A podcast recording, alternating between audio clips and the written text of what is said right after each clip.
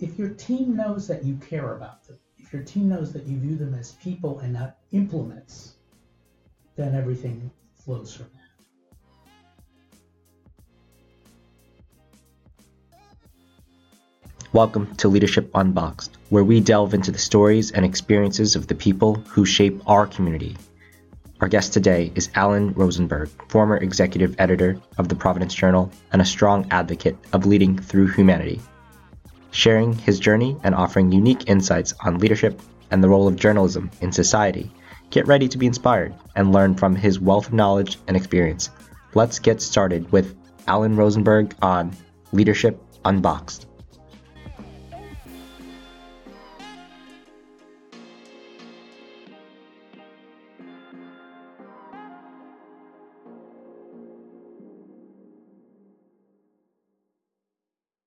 Thanks for joining me today.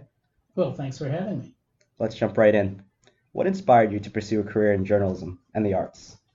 Well, uh, journalism came about in a roundabout sort of way. I really wanted to be president of the United States. I'm not kidding. Uh, and I, but I knew you couldn't just become the president. Uh, you had to probably be a senator or something beforehand, but you couldn't just become a senator. You, a lot of people are lawyers before they're in the Senate, uh, but you can't just become a lawyer. So I had to study something as an undergrad, and I thought that studying journalism would uh, make it, you know, more likely that I could uh, express myself concisely, that I could be observant, things that would help me in the, this future career. And then it turned out that I had some talent at it and enjoyed it, and so I put law school and politics on temporary hold, which is where they still are. Thanks for that. Yeah, and what are some of the more rewarding aspects of being a newspaper editor? Well, I think the idea that you are helping the community, uh, that you are giving people information that they need uh, to make good decisions about voting, to make Uh, good decisions about uh, a variety of things. Uh, today, in today's journal, there's something about what's open, what's closed on New Year's. Uh, so practical information. Uh, when I was the uh, arts and entertainment editor, which I did for twenty-three years, um, it was helping people find fun ways and interesting ways to spend their time. Uh, to, you know, here's a good play, here's a good T V show, uh, here's a good book. Uh, and, I, and I still get to do the audiobooks thing, uh, reviewing them uh, for the journal. Uh, so I'm still in some small way helping with that. But the, I think it's the idea of helping people. It's certainly not to get rich, because uh, unless you are at the very top of uh, journalism, whether that's uh, you know a, a huge job at the New York Times or the Washington Post, or whether that's on T V, Uh, you're not going to get rich as a journalist. Most journalists today, certainly newspaper journalists, uh, don't make really much of a living wage, to be honest with you. Um, if you're not at a, a union paper, which the journal is, it's a, organized by the, the newspaper guild, you're probably not really making enough uh, to survive with any margin for error. So what drives you to be part of this system that's less financially rewarding? Well, it's also fun. It is, you know, when if you're covering a story on, on deadline, if you're covering, and I hate to say this because it will make me sound like a horrible person, if there's some huge tragedy that strikes and you are trying to unravel it for your audience on deadline, you're you're adrenaline starts pumping, your blood starts flowing. It's an amazing experience uh, to to be covering the news uh, on deadline with a big, big story that you know people are waiting to find out what's going on. Uh, so beyond this, the aspect of service, it's just fun. It's great. It's a great thing to do. I recommend it to everyone. It's great to hear. And what are some of the most uh, impactful, memorable stories that you remember covering?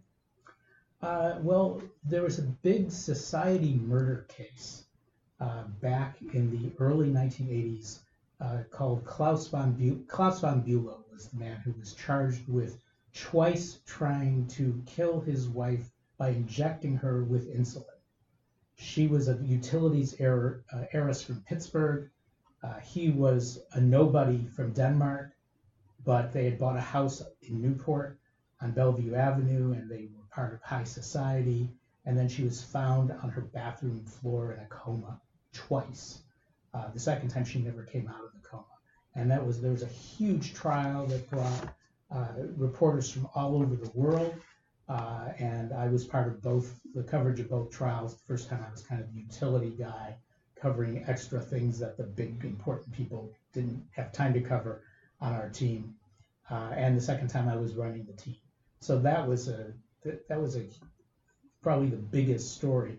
Uh, I've also had the opportunity to interview William Shatner uh, and, and Majel Barrett and other people from the Star Trek universe, uh, which is, you know, I'm, I'm kind of a nerd in that way, and I, and I love Star Trek. Uh, and so talking to William Shatner, I would say, was probably uh, the other big highlight that comes to mind.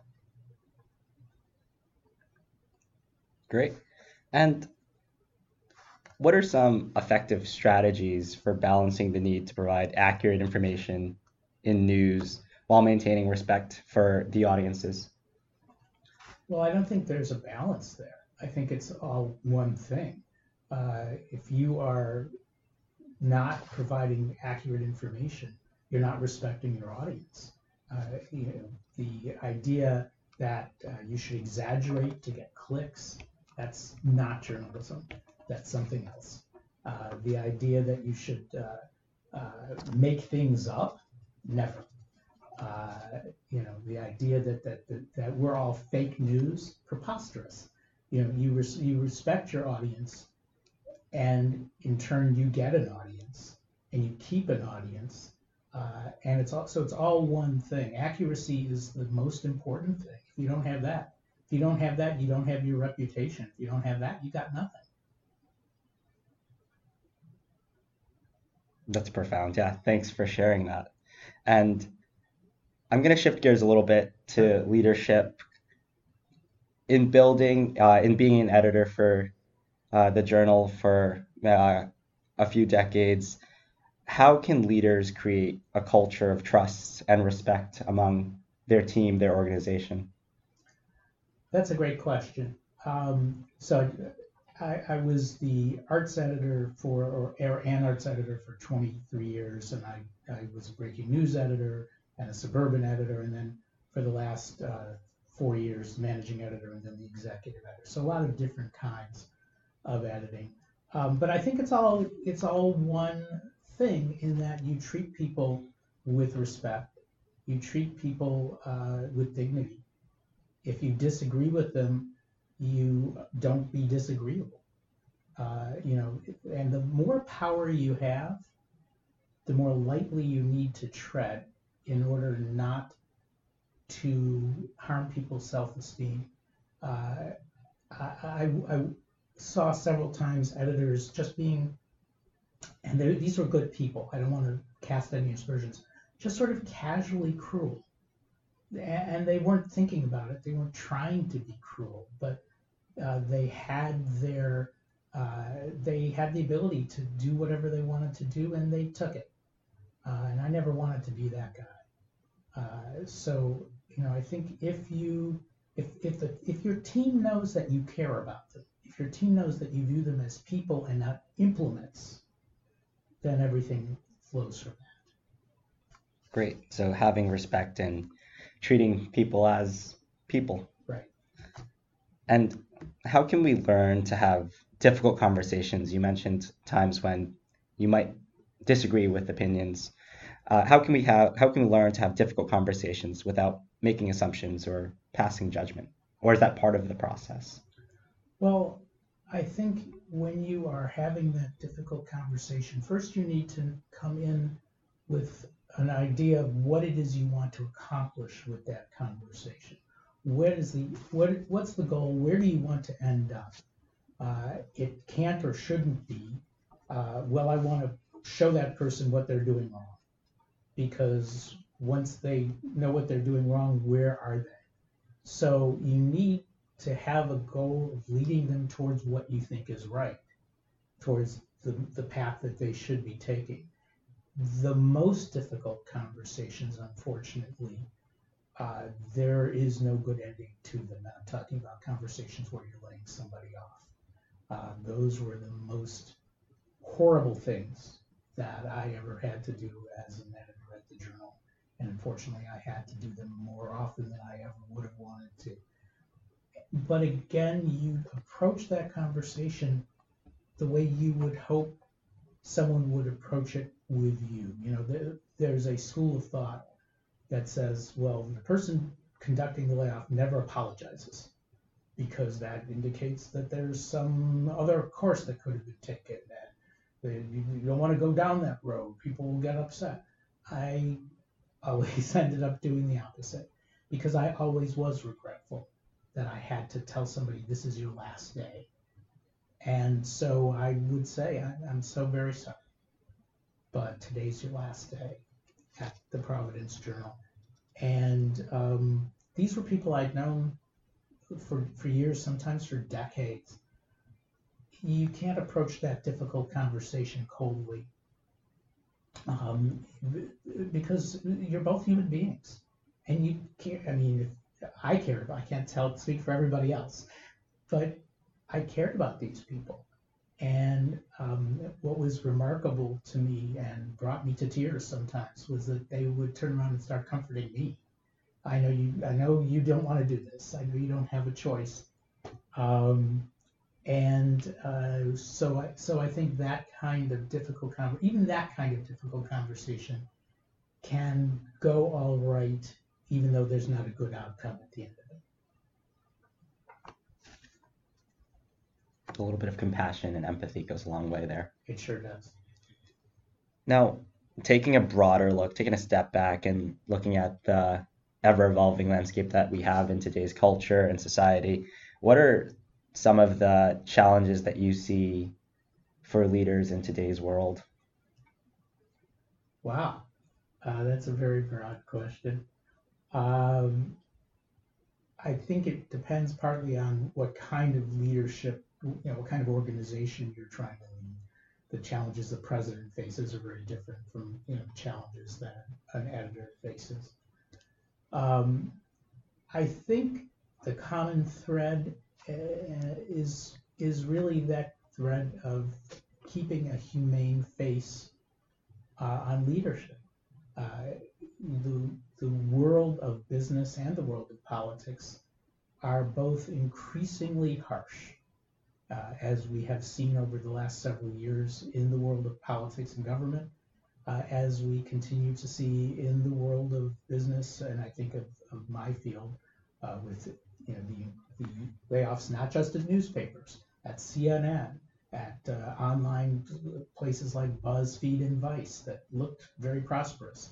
Uh, there are um, there are harsh realities all around us, and keeping the humanity of it, keeping uh, the face that says, you matter to me as a person and not just a, a cog in my machine. Uh, I think that's the common thread, the common challenge that leaders today face. That sense of humanity, just to kind of double click on that, what are elements that leaders can work on to further develop the human skills? I think part of it is innate. Um, but I think in terms of what people can work on, uh, I think having a practice of asking yourself, what would this mean to me if it were happening to me? How would I want to be treated in this case? Uh, would I want to be blindsided, or would I want a warning of something that's going to happen? Uh, and of course, there are there are um, constraints. You can't always, there are things that have to be secret. You can't always tell everybody everything. But uh, I think if you can cultivate a sense of trying to treat people, you know, there's a reason it's the golden rule, right? Trying to be, treat people the way you want to be treated. Uh, I think everything else flows from that.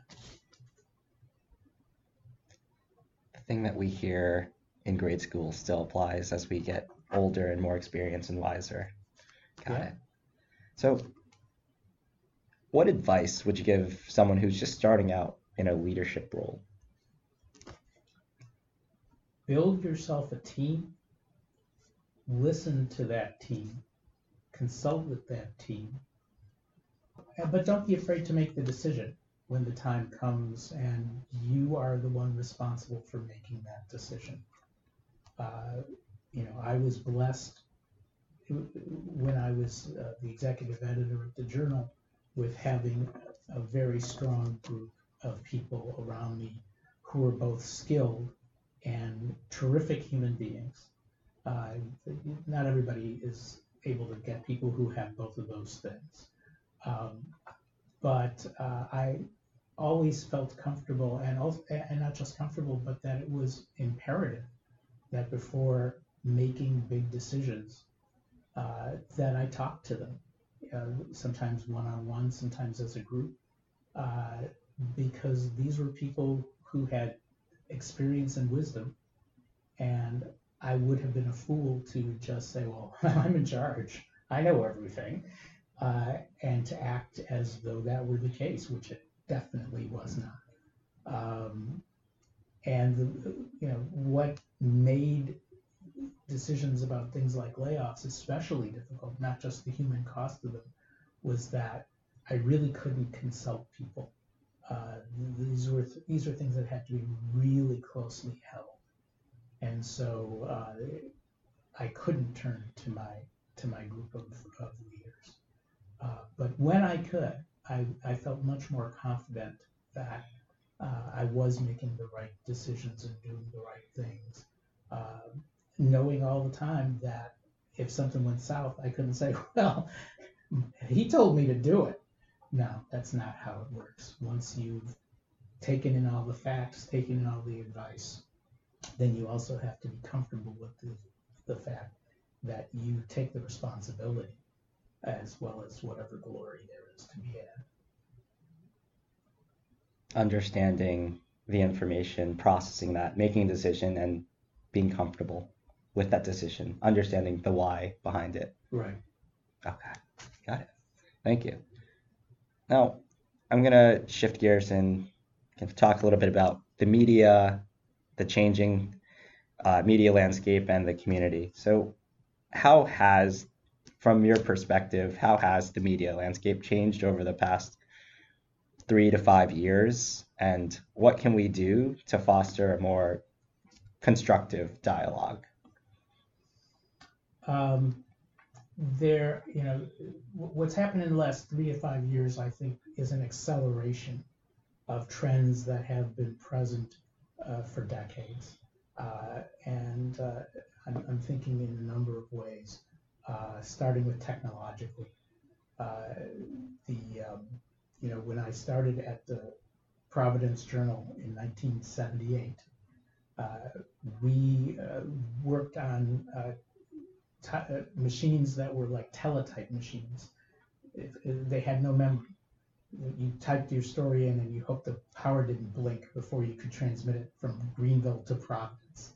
Uh, you took pictures and you walked your film down Route one sixteen to Route forty-four to put it on a bus, to get it to the bus station across from the Providence Journal building so that a copy kit could come out and get the film and take it upstairs Uh, to the photo lab and, de- and have it developed. Uh, and of course, today everything's electronic and instantaneous. Uh, so uh, the the everything about how news is gathered has changed uh, technologically. The principles of how news is gathered, that you want to be first and best and most accurate, have not changed. But how you go about it, everything has changed. Uh, in terms of running a business, uh, you know, the Journal of forty-five years ago uh, was fat with classified advertising that now goes to Craigslist, uh, fat with display advertising from a host of businesses that no longer exist, uh, went out to hundreds of thousands of people instead of the tens of thousands, low tens of thousands that it does today. Um, and there was no way to transmit automatically uh, to the uh, you know, to an audience and instantaneously to an audience as you can do today online. Uh, and that has only accelerated in the last few years. Uh, the climate in which we operate has gotten steadily less trustful. Uh, and again, you know, not I won't tell you that in nineteen seventy-eight everybody loved the Providence Journal, because that would be completely untrue. There were a lot of people we had written stories about that they that were negative stories that didn't like us at all, uh, but we were widely respected uh, and an essential news source, uh, and uh, not an not an easy target for uh, politicians who might want to take a crack. And I'm not just talking about the Journal here, but the news media writ large. Um, today, the advertising base has shrunk dramatically. The subscription base for all media has shrunk, except for uh, huge national organizations like the New York Times and Washington Post that can scale on a national level. Um, and the media have become both a scapegoat in a lot of ways and also kind of mushed together in people's vernacular. So when people talk about the media, it's as though it's all one thing, as though Fox News is the same thing as Channel twelve, and that's the same thing as the Providence Journal. And these are very different things, uh, not just these three, obviously, but all of them.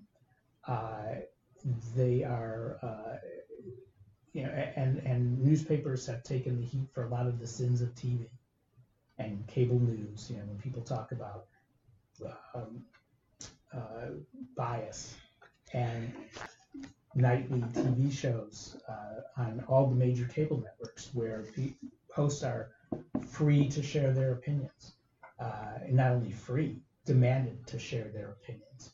Uh, and people think that's journalism. That is not journalism. And you get those people in a court of law, like Tucker Carlson, uh, and he, and then he will say, well, this is, uh, what I do isn't journalism, it's entertainment, which I don't think he ever really says on his program.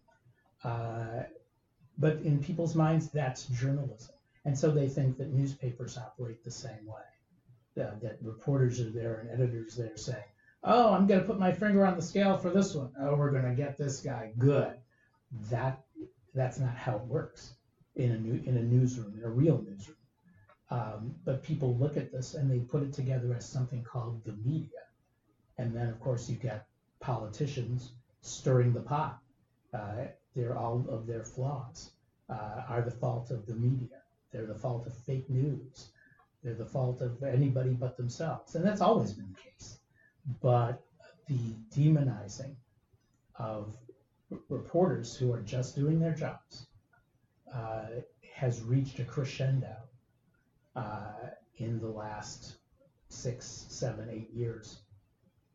Uh, it's fallen off a little bit uh, since the change of administrations, but certainly there is a hefty portion of the population who still believes that uh, and carries it forward in their heads.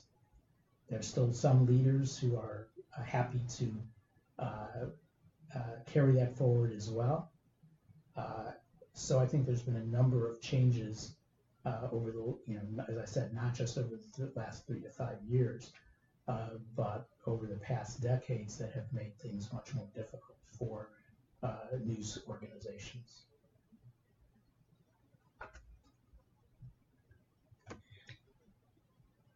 So with this acceleration of technology moving a lot more content from a journalism-based uh, front to an entertainment-based uh, content model, do you how do you see social media playing a role in providing not just quick the best and uh, best information, but making sure that the information that's out there is accurate and reliable. Well, unfortunately, social media played very little role in making sure that people have access to the best information or reliable information. Uh, social media is all about the algorithm. It's all about spreading what people are talking about. And if you can get social media to start down a false path, it will just accelerate. Uh, there is no bonus in social media for reliable content. Uh, and I've, I've had uh, in situation with uh, people that I know on Facebook who will post something that is just not, not only untrue, but the story that they post doesn't reflect the headline if if you click on the story. And when I have pointed this out very, very gently, uh, because I'm not trying to be disagreeable, uh, the answer that I got was, well, I don't care. Uh, I don't try, I, I posted an Associated Press story that said uh, the opposite. And uh, this person said, uh, well, I, tr- I don't trust the Associated Press. I trust the Western Journal. Uh, and uh, I don't really care if it's true or not, because I there's an underlying truth here that is more important than the facts. I don't know how how you I don't know how you answer that, and I didn't, uh, because uh, you know that's the classic line from the Watergate scandal: "Don't confuse me with the facts; my mind's made up."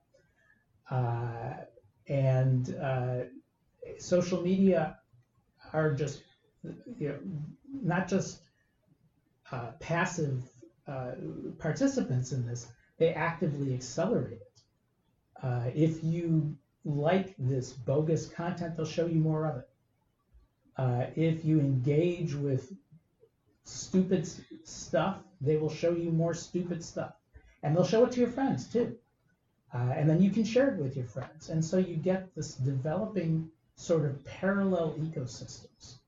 Uh, and a few years ago, um, the Wall Street Journal did a fascinating experiment, uh, a red state and blue state Twitter feeds. And it showed you what your world, in real time, what your world would look like if uh, you were following places like the New York Times and the Washington Post, uh, Wall, Wall Street Journal, uh, legitimate media, with what your world would like look like if you were following Breitbart and uh, the right-wing media. And there was no overlap. There were there were two completely different uh, worlds, and social media was was the was just the means of how you get people in their bubble and keep them there. So you got now in this country people with two completely different sets of reality. Uh, not out of a, not out of ill will. Uh, I don't think this person I was interacting with online wants to be fooled, wants to be dealing with bogus stuff. Uh, she thinks she's got the right goods, uh, but she doesn't factually. But social media have amplified things in such a way that uh, that people are living in, in parallel universes. And I don't know how you unring that bell. I don't know how you can change that, uh, because social I, social media are here to stay one way or another. I mean, Twitter may fall because Elon Musk seems to be delighted in destroying the business he spent forty-four billion dollars on. But if Twitter's not there, somebody else will be there. Uh, and they all operate, they all have algorithms. They all operate in much the same way. I don't know what the answer is to that. Yeah, it seems like Twitter is becoming that more or less central source of news, especially of late. There's also an emerging or emergence of smaller, call it independent shops that are trying to provide a little bit more of the journalistic integrity that social media does or lacks for the most part. Uh, how do you see, do you think that that's a viable route for providing more accurate information? And a follow-up to that is, are people, citizens, interested in the truth? Well, the second one is an easier question to answer. I think everybody's interested in the truth. I think people have different views of what that truth is. Uh, but I don't think anybody deliberately gets up in the morning and says, I think I'll swallow a bunch of lies today. Uh, so, I, yeah, I think everybody is interested in the truth. Uh, I think that the um, the smaller platforms that you're talking about, Mastodon, Post, some of these platforms that are trying to replace Twitter, um, I don't know if they can scale. Truth Social hasn't gotten very far, and, and Truth Social has Donald Trump behind it, and he was a huge driver of traffic to Twitter. Uh, so I, I don't know uh, who or if anybody is going to rise that's a, a big uh, a big platform. In a way, Twitter is not really that. Twitter's influential, but it doesn't have a huge active audience. Uh, what it does has, have is an audience of uh, movers and shakers, uh, politicians and journalists who are, you know, often largely talking to each other as opposed to the general public, uh, but who are influential because of that. Uh, whether there's going to be a uh, mass defection from Twitter to Mastodon, I see some some movement there. I see people saying, oh, I'm closing my Twitter account and I'm going to Post. Um, but the problem is, if you leave Twitter, you leave that, right now you leave the conversation. And if you're trying to be an influencer, then you have to be in the conversation. So it's kind of a vicious cycle there uh, for people who would like a better platform, but who don't want to leave what is right now one of the most influential platforms just to the crazies. And those people who have a little bit more sway and influence, what do you think are incentives that could help that particular group more uh, positively impact the community and providing information that is less biased? Again, I think there are no easy answers. Uh, there's been some people talking about, uh, well, let's make all the news media nonprofit. Uh, but you look, you know, there are news media that are nonprofit. Now, uh, there's uh, the Tampa Bay Times uh, is owned by the Poynter Institute, which is a nonprofit uh, journalism institute, uh, and they've had layoffs. Uh, you know, there there are no. The general trends don't respect whether you're for profit or nonprofit. Um, there are some uh, people who say, "Well, let's give subsidies to the, to the respectable news media. Government should be subsidizing the news media," which is done in some countries. Uh, I think you run into real both per, real issues, both with perception and reality, when somebody's giving you money uh, that people. Readers or listeners or viewers, whatever the medium you're talking about, um, then say, well, okay, if the government is paying the bills for the Providence Journal, then the government must be calling the tune for the Providence Journal. And I think there's also a danger that uh, the government leaders say, well, if we're subsidizing you, we're not paying you to investigate us. You know, so here's the conditions under which we'll give you that money. Uh, so uh, yeah, I don't think there's easy or good answers to to how to to how to solve this problem.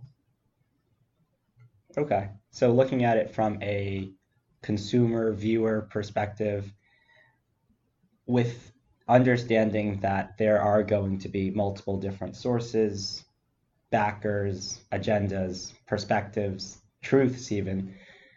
How? Well, there's only one truth. In my opinion, there people people have their own view of the truth. People have their own truth, but then there's the objective facts that constitute the actual truth.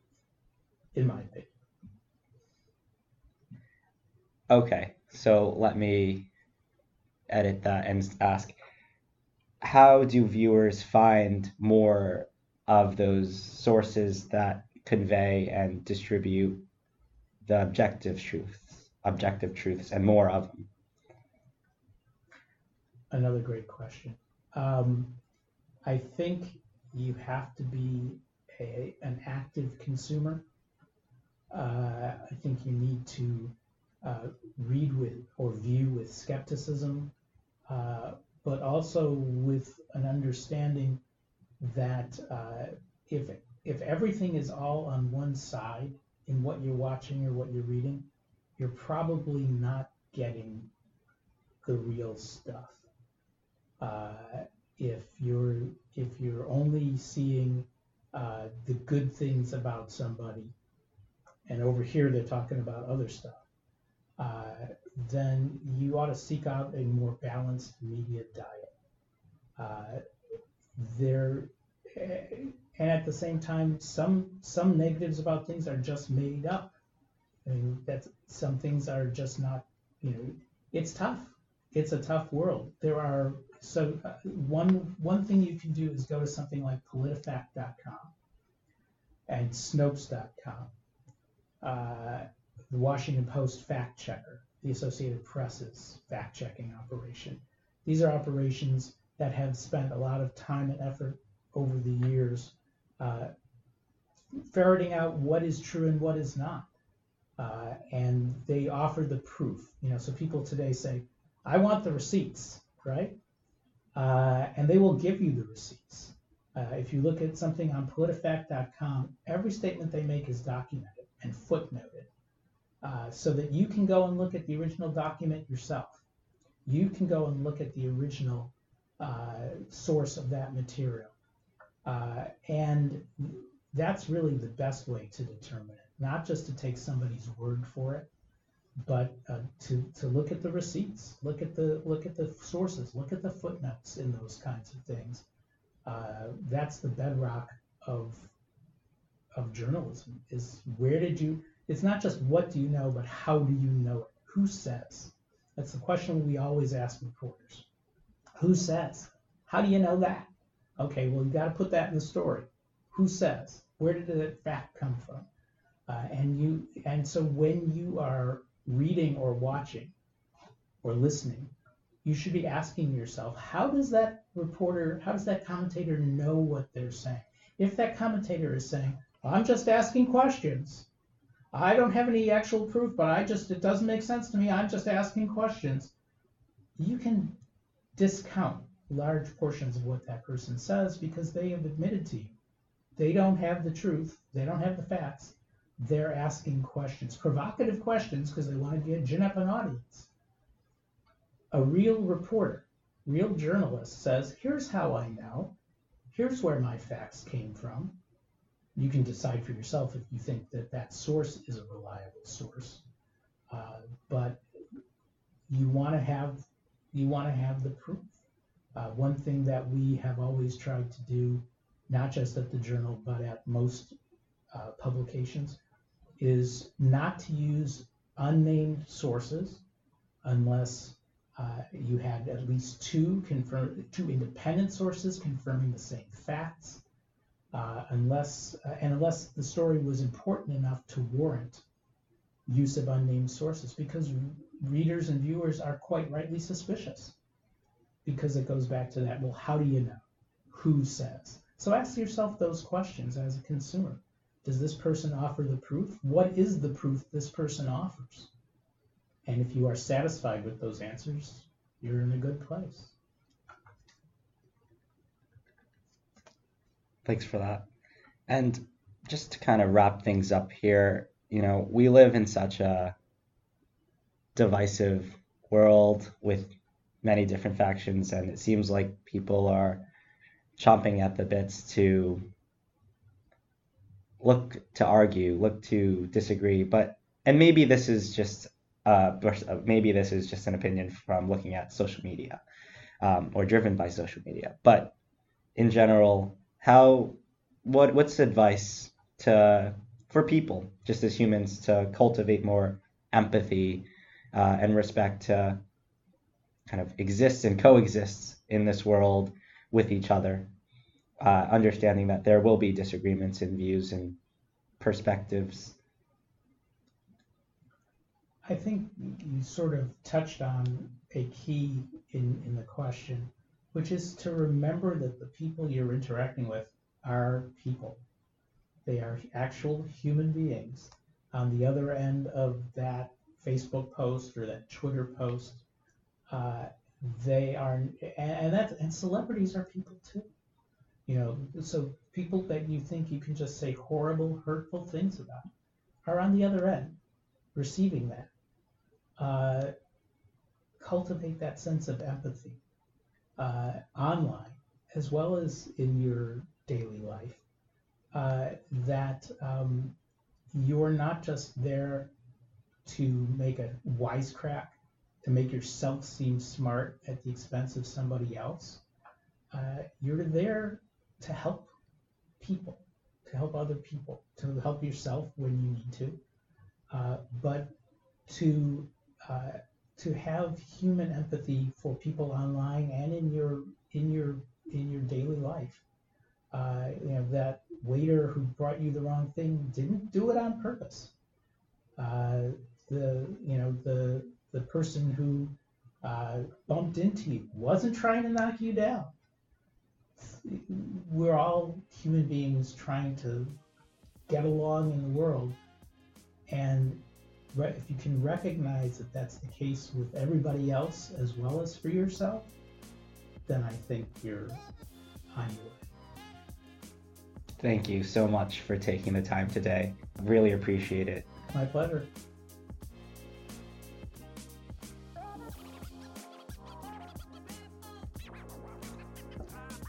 That's a wrap for today's episode of Leadership Unboxed. We hope you found this episode informative in highlighting the importance of service and passion in shaping our communities.